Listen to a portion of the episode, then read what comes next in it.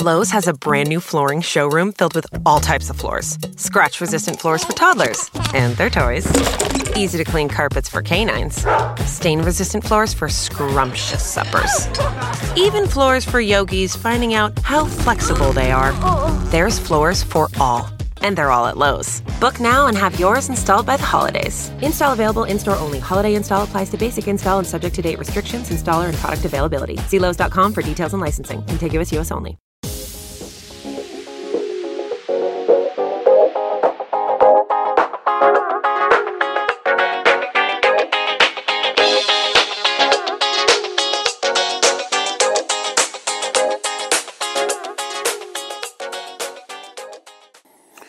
E salve a tutti ragazzi, ben ritrovati in questa nuova puntata del podcast sportivo di Insta News. Questa è la puntata che vi avevo promesso settimana scorsa, dedicata alla uh, Serie A e al campionato che si è appena concluso, appena sostanzialmente un paio, di, un paio di settimane fa. Di mezzo c'è stata la finale di Champions, la finale di Europa League, insomma ci stiamo avvicinando sempre di più ai mondiali che comunque seguirò con molto interesse, non ho ancora scelto quale squadra tifare, sinceramente.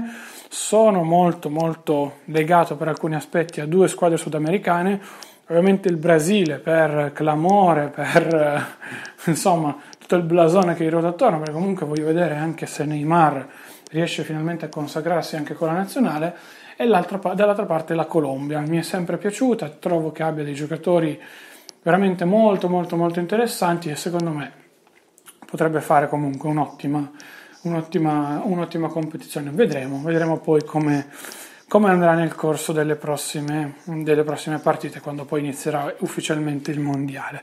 Allora, parliamo di Serie A un attimino. Io ho la classifica qui davanti, spero che venga una puntata corta, non ne sono certo, ma vedremo cosa, cosa ne verrà fuori. Allora, sicuramente, allora, non vorrei dare un voto, però tendenzialmente diciamo che lo daremo un po' a tutte le squadre leggendo la classifica. Partiamo secondo me dal basso per arrivare pian piano con l'escalation finale tra Juventus e Napoli in maniera tale da creare questo hype finale con le due squadre principali del campionato. Per quanto riguarda il Benevento, diciamo che non c'è molto da dire, sostanzialmente una bella insufficienza per la primissima parte di stagione credo sia totalmente meritata, poi c'è stato un momento in cui la squadra ha iniziato a riprendersi, ma eh, soprattutto anche con, con, l'arrivo, con l'esplosione di Diachite, però abbiamo visto poi come a livello anche numerico, di organico e di, eh, di, di filosofia di pensiero non sia una squadra con tutto rispetto da Serie A. Sono stati fatti anche degli acquisti un po' strani come Sagnà o come Sandro che dovevano dare delle diciamo del, qualcosa in più in mezzo al campo, anche a livello di, di, gruppo, però diciamo che poi alla fine la squadra il suo bel 3, dai 3,5 in pagella se l'è preso. Stessa cosa per il Verona che non ci ha capito molto in questa stagione. Sembrava una squadra che potenzialmente potesse fare un buon campionato, ma a ridosso della zona salvezza e nulla di eccezionale.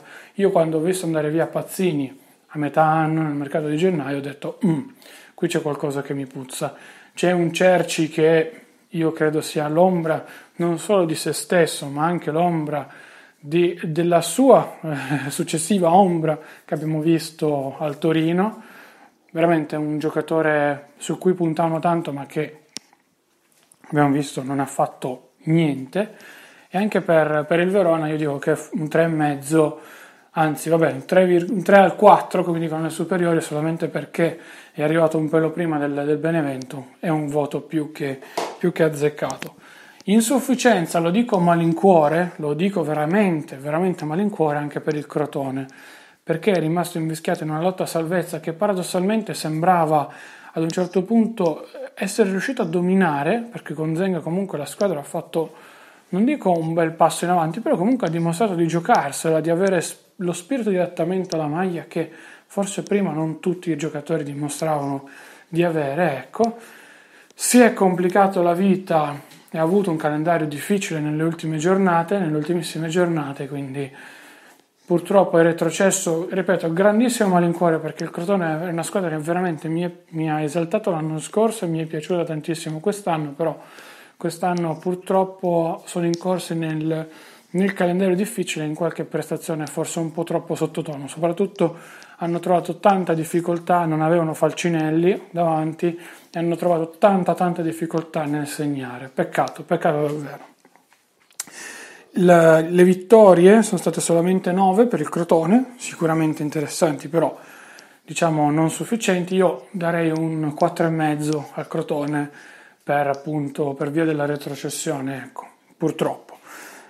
Spal, Spal sono stato critic- criticissimo con la Spal sempre, praticamente in ogni situazione, in ogni parte dell'anno, in ogni momento dell'anno, fino a quando non c'è stato probabilmente il pareggio con l'Inter e poi anche le prestazioni positive con la Juventus che ha dato vigore e forza di volontà a questa squadra che ha caricato tutta quanta su di sé l'attenzione, è andata dentro e ha incominciato a macinare fino a recuperare tutti i punti, a scavalcare il Crotone e a vincere. Io alla SPAL do un 7,5, molto convinto, soprattutto per l'ultima parte di stagione. Mi ha eh, stupito, mi ha diciamo smentito rispetto a tutto quello che dicevo. Sicuramente grande, il grande flop di questa stagione del, del, della SPAL è stato Borriello, che per tanti motivi non ha reso come lo scorso anno Cagliari e che diciamo forse, non dico possa essere arrivato alla sua ultima stagione in Serie A, però diciamo che le voci sono tutte quante orientate verso campionati esteri, ecco, visti un po' i problemi che ci sono stati anche extracalcistici in questa stagione. Spal super positiva, veramente un'ottima annata, si è confermata in Serie A, forse è la squadra che appunto fra quelle che veniva in Serie A meritava di più di rimanere per tutti i progetti, per insomma, gli investimenti fatti, via dicendo, insomma, sono veramente, veramente contento. Cagliari. Cagliari, eh, beh, diciamo che tra Cagliari e Genoa, sostanzialmente, racchiuse in, in due punti, i voti secondo me sono tutti abbastanza lì. Io direi un 5,5, 5 al 6 un po' per tutte, ma dopo lo, ne parleremo un po' meglio perché sono delle squadre a partire dal Cagliari che diciamo ci si aspettava un po' di più.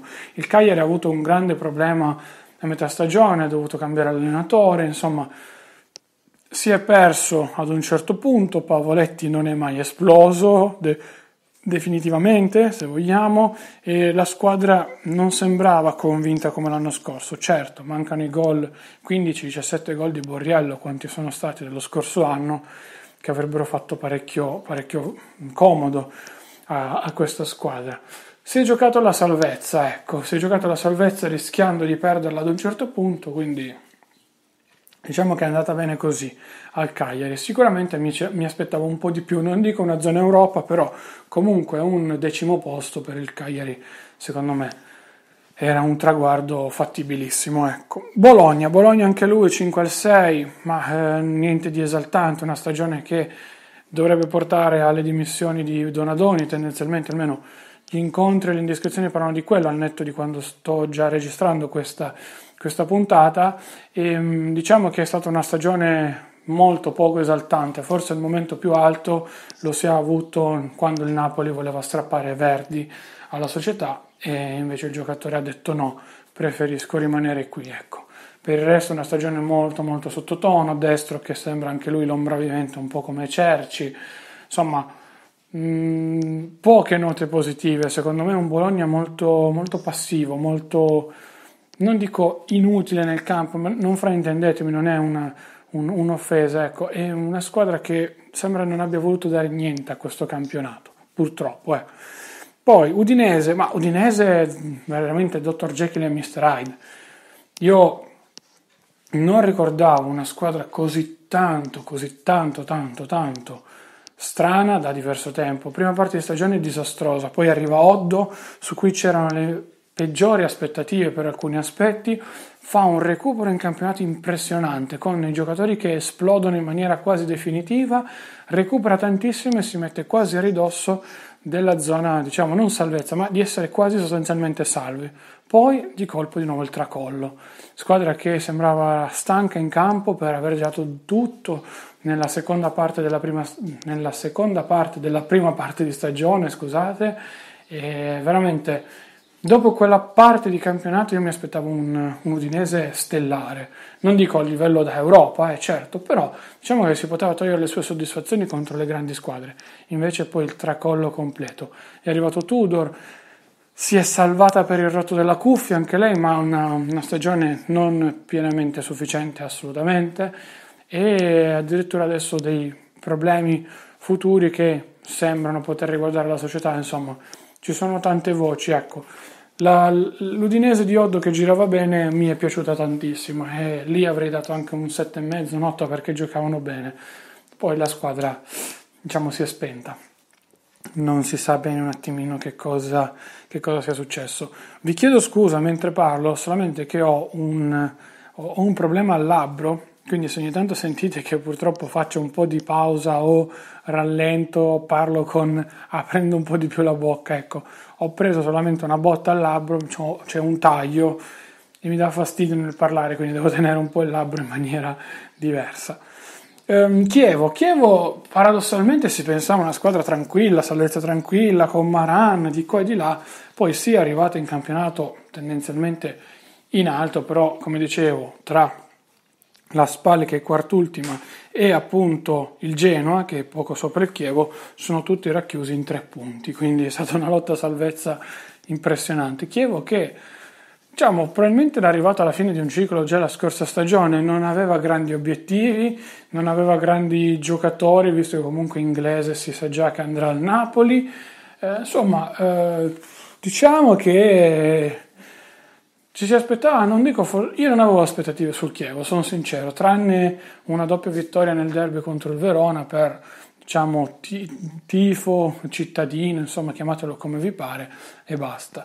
Poi per il resto io il Chievo me lo sono sempre immaginato ed è sempre stato un po' così, una squadra da medio centro classifica, non di più, che non va oltre i suoi 40-45 punti, giù di lì. Infatti anche quest'anno ne ha fatti 40 tondi tondi. Genoa, Genoa che ha rischiato per una parte di stagione di retrocedere con delle prestazioni sottotono, secondo me anche per il Genoa vale il discorso del, del Sassuolo, del, scusate, del Sassuolo ci arriviamo dopo perché insomma, ehm, del, del, Bologna, ecco, una squadra che delle volte div- divertentissima, mh, mm, bella da vedere giocare, poi KO completo. Al Genoa do solo un 6 in più perché si è levato dalla zona salvezza un po' prima, ma poi paradossalmente diciamo ok, non ha una squadra esaltante, questo va detto assolutamente, non ha grandissimi giocatori se non forse l'unico che importa, Perin, che dovrebbe addirittura andare alla Juve, figuratevi, insomma una, una, una stagione un po' così, vediamo se il prossimo anno si ripartirà in maniera differente, magari con delle delle prospettive un po' più interessanti. Poi abbiamo il Sassuolo, io al Sassuolo do un 5 tondo pulito, finito, non, un'insufficienza grave nonostante si sia salvato, perché non mi è piaciuta per niente questa stagione del Sassuolo.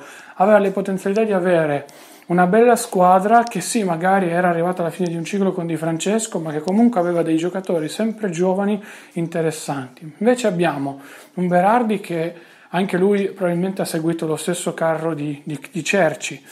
Speriamo quest'estate che si possa riprendere, chissà, magari da un'altra parte. Insomma, a Sassuolo c'è bisogno di un riciclo generale di tutto. A costo di lottare per la salvezza, hanno preso poi Iachini dopo aver esonerato Bucchi. Non mi è mai piaciuto Iachini, sono sincero, per quanto poi lavori bene, ma credo sia più un allenatore da Serie B, con tutto il rispetto per il suo lavoro, e che sia in grado di giocare quel torneo per vincerlo. Poi in Serie A abbiamo visto Iachini ha fatto sempre, sempre tantissima difficoltà. E anche il suo Sassuolo, nonostante si sia salvato, ha dimostrato come in realtà fosse una squadra senza gioco, senza idee, senza grandi interpreti, insomma una squadra spenta rispetto al bellissimo Sassuolo di Di Francesco. Dopo la stagione fallimentare dell'anno scorso per alcuni aspetti, io avrei fatto un cambio molto più radicale e completo. Questo sì, e la stagione di questo Sassuolo qua per me è stata altamente insufficiente. Sampdoria, Sampdoria che ha fatto una stagione anche lei un po' come il Genoa, sicuramente però un po' più in alto anche in classifica, un po' più convincente, una squadra che anche qui forse ha in Quagliarella il suo giocatore più rappresentativo e più forte per alcuni aspetti, ma che poi ha dei giocatori di media quasi alta fascia per alcuni aspetti, molto interessanti e che hanno permesso di fare delle partite stellari. Il problema della Samp è un po' quello del Genoa, che abbiamo visto anche un po' prima, quindi dei momenti di blackout completi che mandavano la squadra KO. L'obiettivo per il prossimo anno deve essere sicuramente l'Europa League, almeno per giocarsela, penso, con, con Atalanta e Lazio, secondo me. E la stagione, diciamo, mediamente positiva, comunque Giampaolo ha dimostrato di saper fare il suo, dovrebbe anche essere confermato. Io direi che è una stagione abbastanza positiva per alcuni aspetti, diciamo che un 6,5, 6 al 7 ci può tranquillamente stare. Stesso discorso posso fare per il Torino, Torino che eh, anche lui per larghi tratti ha dimostrato ogni tanto dei momenti di KO, soprattutto all'inizio con Mialovic, poi con, con invece con, eh, con, Mazzarri ha trovato una quadra più generale del suo lavoro, ha trovato molta più convinzione nei propri mezzi, ha vinto anche quelle partite stupide, magari delle volte, tipo con un classico 1-0, quelle partite che non c'era molto, molto interesse, molto molta partecipazione anche del pubblico, anche della squadra, delle partite anche a livello di classifica inutili, che gli hanno permesso pian piano di risalire fino ad arrivare a 54 punti a ridosso quasi della, della Fiorentina e alla fine a 6 punti dall'Europa League della, dell'Atalanta, quindi non così tanto distante. Prima parte di stagione anche qui un po' sottotono, io come ho detto il voto do è lo stesso della Samp perché il cammino è stato quasi identico al di là appunto del cambio di guida, di guida tecnica. Fiorentina, beh eh, ragazzi, della Fiorentina sono molto in difficoltà nel parlarne perché io gli darei un 8,5, anche 9. Prima parte di stagione, o meglio, il discorso va fatto in maniera molto più ampia. Quest'estate a Firenze c'è stata una rivoluzione completa sotto tutti i punti di vista e si era rivoluti partire da un gruppo giovanissimo con parecchi giocatori sconosciuti, alcuni giovani italiani di prospettiva, insomma tanto tanto cuore, ecco. Una prima parte di stagione che anche qui non era sembrata per alcuni aspetti super esaltante, ma che aveva dimostrato come piano piano la squadra, ruotando al faro che era Giovanni Simeone, cercava di rinascere ricrescere conoscendosi anche in campo. Per questo non sono mai state fatte troppe pressioni a Pioli, la squadra piano piano è cresciuta e ha guadagnato un po' i suoi gradi all'interno del campionato. Poi purtroppo è avvenuto il disastro, il, il, quello che nessuno si sarebbe mai immaginato, con un Davide Story che purtroppo ci ha lasciato, ne abbiamo parlato ampiamente in una puntata anche di questo podcast, mi si spezza anche quasi la voce a, a ripensarci e da lì sembra che appunto il capitano di questa squadra dall'alto abbia voluto, come dire, guidare i suoi compagni in campo sono stati molto belli i gesti di tutti i giocatori alla fine di ogni partita, molto belli i gesti della, della proprietà, molto belli i gesti di tutta un'intera città, insomma una spinta sportiva che probabilmente serviva dopo il dramma che è successo che i giocatori hanno trovato anche dentro, dentro se stessi e che li ha portati a fare una rimonta impressionante, quasi ad arrivare in, in Europa. Ecco, probabilmente a livello sportivo non, non avrebbero meritato l'Europa, questo va detto perché comunque l'Atalanta ha fatto un campionato e una stagione un po' diciamo di un altro livello, ma ne parliamo dopo. Però sicuramente un voto iper positivo per tutto quello che è successo intorno alla Fiorentina. Spero che appunto sia da monito per la prossima stagione, una stagione in cui ci sarà comunque un anno di esperienza in più, di giocatori che saranno un po' più cresciuti a livello tecnico e chissà, magari saranno anche un po' più, come dire, eh, pronti per magari appunto giocarsi un posto in, in Europa. Ecco, perché in questa seconda parte dell'anno lo hanno ampiamente dimostrato. Cambiamo, cambiamo, un pochino, iniziamo a parlare della zona Europa. Atalanta, Atalanta che ha fatto un cammino strepitoso in Europa League, già solo per quello si meriterebbe un 8 abbondante. Poi in, Euro, in campionato invece all'inizio ha un po' steccato, probabilmente dedicava molta più concentrazione all'Europa League che al, al, al, campionato stesso. Poi quando è arrivato un po' nelle fasi clou dell'Europa League, diciamo che ha riequilibrato 50-50 le sue, le sue posizioni. Bisognerà vedere adesso, il prossimo anno, che cosa succederà perché va via Caldara, va via Spinazzola, quindi mm, due, due quarti della difesa se ne sono andati sostanzialmente, tornano alla Juve o meglio Caldara perché Spinazzola ragazzi si è rotto il crociato quindi chissà quando tornerà almeno sei mesi quindi lo vedremo a dicembre presumibilmente. Già non inizia al meglio la sua, la sua avventura in bianconero. E, ehm, e poi cos'altro? beh sostanzialmente è una squadra che quando gioca con i suoi ritmi, con i suoi tempi, è una grande squadra, mm, mette in difficoltà tutti, ha messo in difficoltà il Borussia Dortmund, insomma, è una gran bella squadra questa, questa, Atalanta. Io credo che un voto positivo, alla fine se lo merita perché si è riconquistata l'Europa, ha mantenuto anche l'Europa senza troppi problemi alla fine quando poi è riuscita ad ingranare, quindi un bel 7 abbondante la squadra di Gasperini secondo me lo merita ampiamente. Milan, beh Milan ragazzi io non dico di dare un voto insufficiente, ma alla fine, se non erro, o ha fatto un punto in più dell'anno scorso o un punto in meno dell'anno scorso, al netto di 250 milioni spesi sul mercato. Cioè, ok che non si costruisce una squadra solo comprando giocatori, però insomma, il Milan si giocava e voleva giocarsi un posto fra le prime quattro, cosa che non è assolutamente riuscita, riuscita a fare. E io veramente sono in difficoltà, do alla fine una sufficienza per aver centrato l'obiettivo minimo, ma sono sempre stato molto combattuto sul Milan con voti molto spesso negativi. Hanno parlato di grandi prestazioni, grandi, grandi partite, grandi giocate, ma tendenzialmente tutte contro delle squadre di medio centro classifica. Poi contro le prime della classe il Milan ha steccato non poco, quasi sempre. Ecco, quindi diciamo che in ottica futura Gattuso, visto che è stato confermato, avrà molto molto da lavorare secondo me. Vedremo, vedremo anche il futuro societario perché è molto molto in bilico, chissà che diciamo, non succeda casino a livello con i conti e che quindi la, la società poi sia estromessa anche ad esempio dalle coppe, il che porterebbe probabilmente poi in automatico la Fiorentina, però vediamo. Diciamo che non mi, non mi, ha entusiasmato il Milan, probabilmente il prossimo anno ci sarà un'altra mini rivoluzione a livello di rosa, vedremo, sono molto titubante ecco, sul futuro di questa società. Un emblema secondo me di questa stagione, anzi due sostanzialmente, uno è il disastro di Donnarumma, per un verso o per un altro, e con il conseguente arrivo di Reina, che dovrebbe far pensare un po' a tutti che cosa è stato creato intorno appunto a Donnarumma.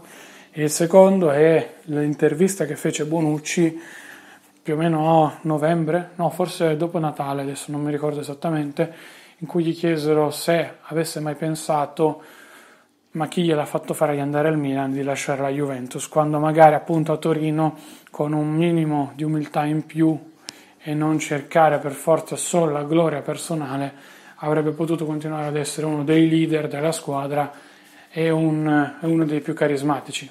Al netto di tutto, anticipo un po' il discorso, se Bonucci fosse rimasto alla Juve, con magari un Marchese in partenza, un Chiellini che, se non erro, ha 4 anni in più di lui, quindi diciamo potenzialmente potrebbe, non credo che Chiellini faccia la, la, la carriera di Buffon fino a 40 rotti anni, Chiellini credo che ancora un paio d'anni regga questi ritmi, Bonucci poi diventava sostanzialmente capitano della Juventus e qui ragazzi, insomma, è ben diverso rispetto a essere, con tutto il rispetto per il Milan, capitano di una squadra che ti ha comprato per fare il capitano. Ecco, secondo me, eh.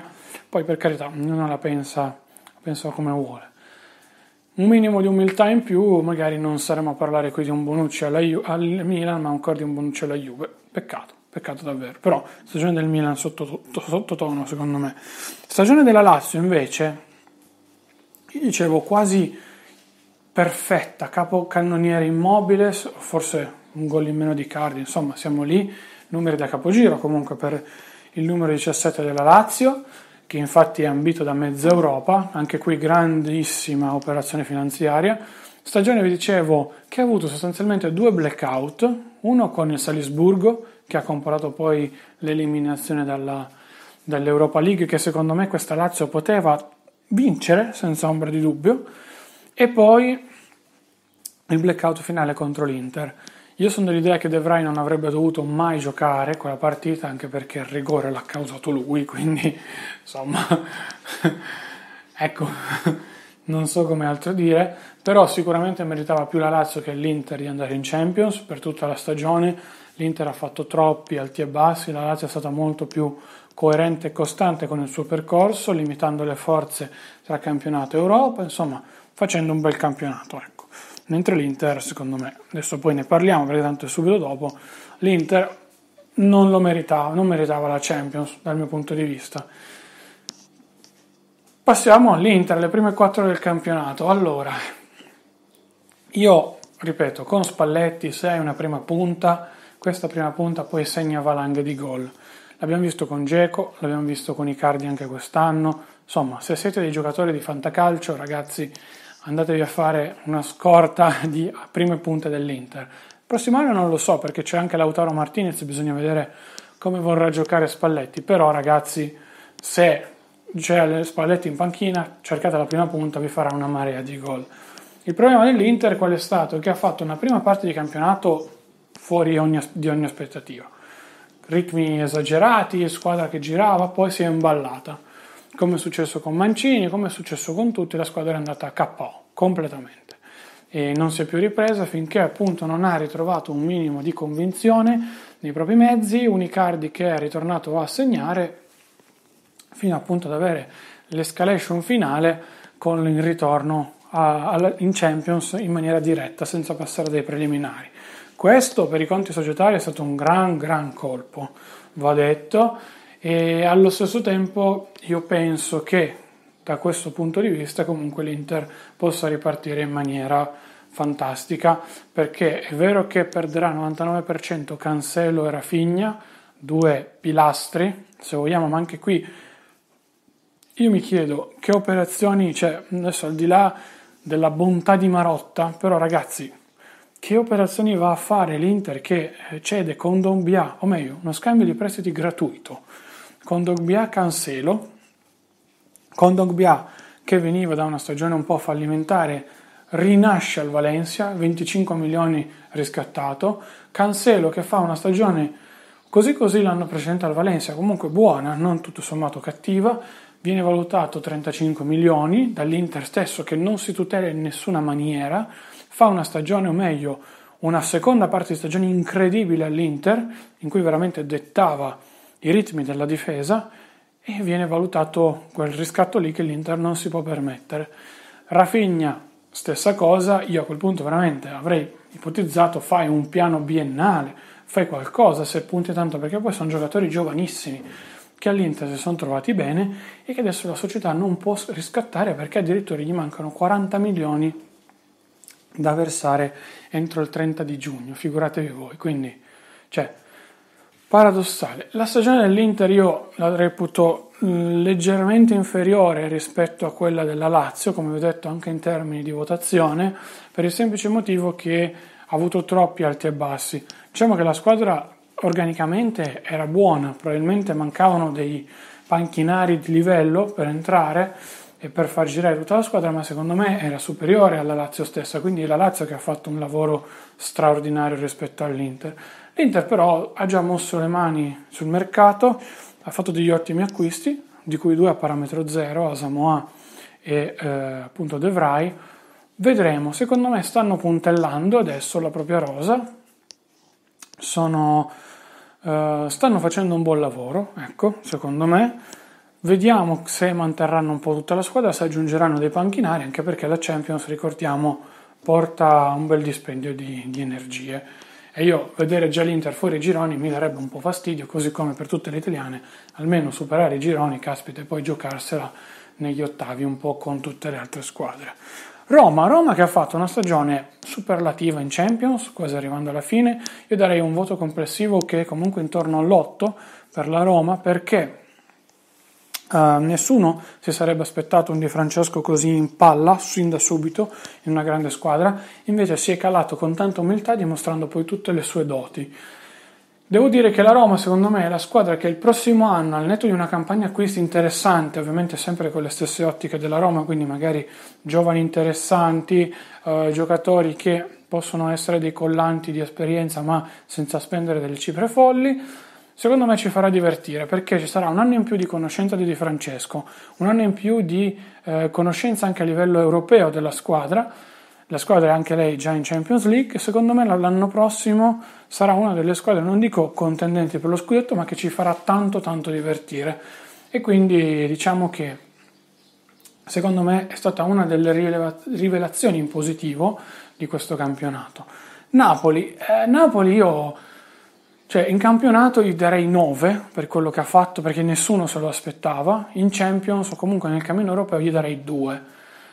Mi hanno fatto molto riflettere le parole dello stesso Sari che ha detto i giocatori non volevano a un certo punto più lottare per il cammino europeo ma volevano puntare tutto sul campionato.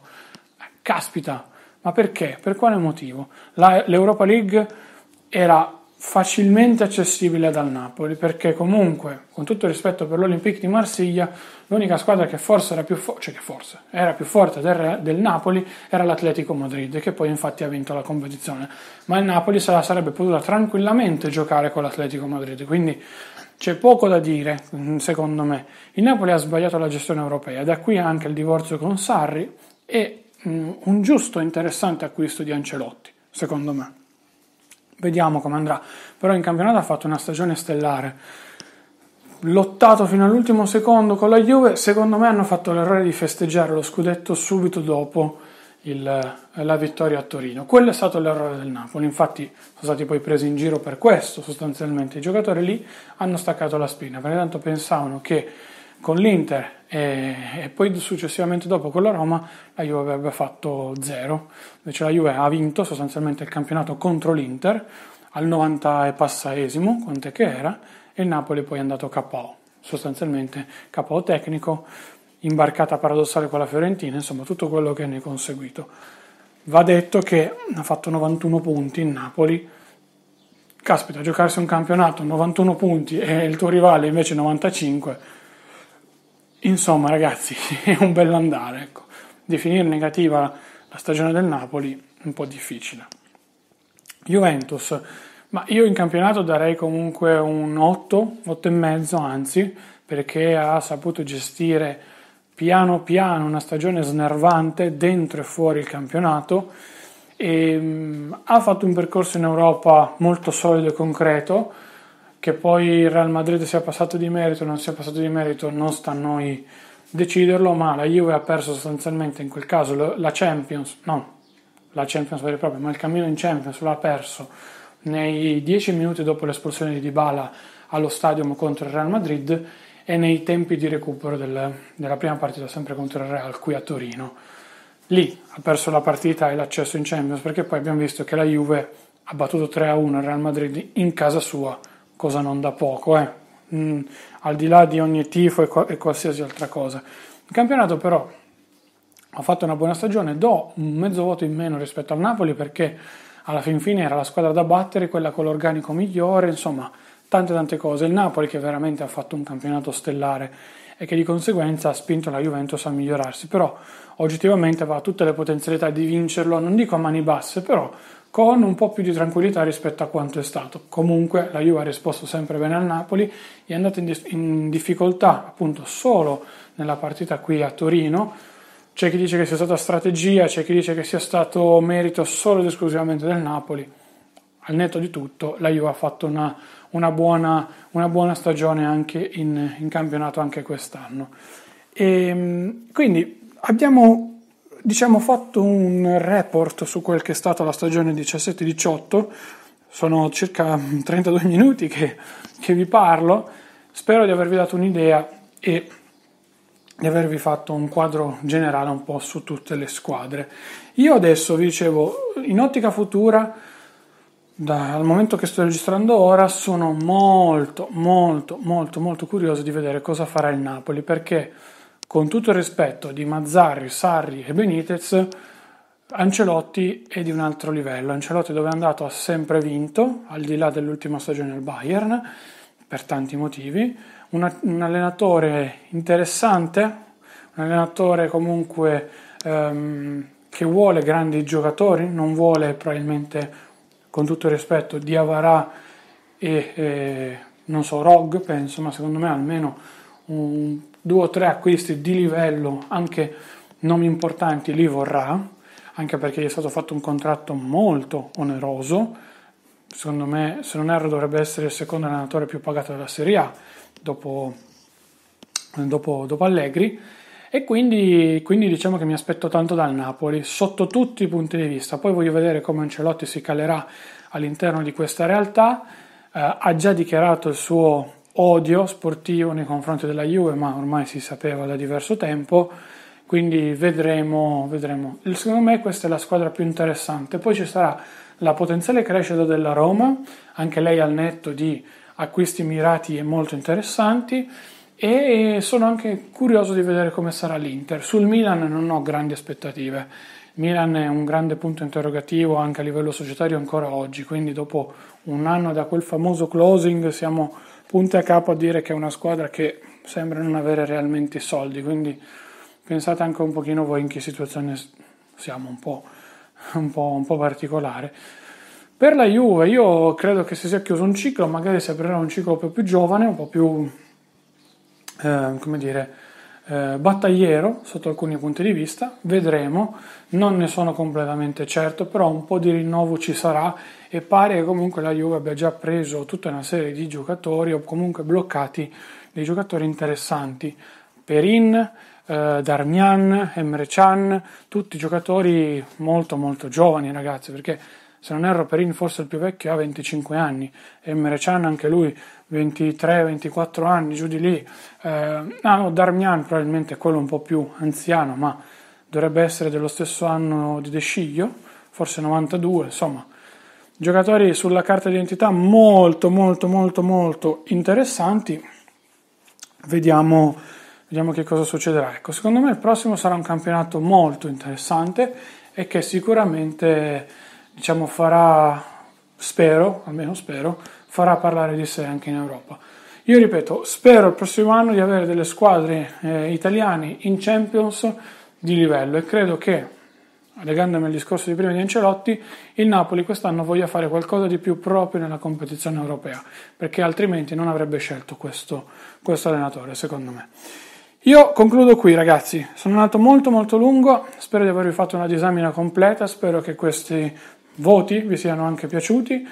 Io vi saluto, vi ringrazio, vi rimando alla prossima settimana con un nuovo appuntamento della nostra trasmissione sportiva, sempre mercoledì alle ore 12. In descrizione trovate tutti i riferimenti per i social network e l'indirizzo email info-news.it. Se volete contattarmi invece chiocciolina Claudio Stoduto su Twitter, Telegram ed Instagram. Infine vi ricordo sempre di lasciarci una recensione su iTunes che ci permette di crescere e di capire qualora appunto stessimo sbagliando qualcosa in questa trasmissione. Io non ho più voce ragazzi, vi saluto, vi ringrazio ci sentiamo mercoledì prossimo. Fall is the perfect time to seed your yard and repair it from all the use it's gotten this summer and get it set for next spring. Lowe's has Scott's Turf Builder grass seed in varieties right for your area. Give thin lawns a boost by picking up Scott's Turf Builder Thicker Lawn Mix with seed, fertilizer, and soil improver all in one. Need to repair a few bare spots? Scott's Easy Seed will do the trick. Bring on fall projects. Order on the Lowe's app and pick up quickly curbside. Selection varies by location while supplies last, U.S. only. Before your next flooring job, make Lowe's your first stop. See the latest styles in our new flooring showroom. We carry more tile, more vinyl, more laminate, and hardwood than ever before. Whatever you need, we have the job lot quantities you expect at bulk pricing to save you money. Shop in store or online at Lowe'sForPros.com. Need materials delivered to your job site? No problem. Our pro team can help you get the job done right and on time. It's just one more reason why Lowe's is the new home for pros. U.S. only.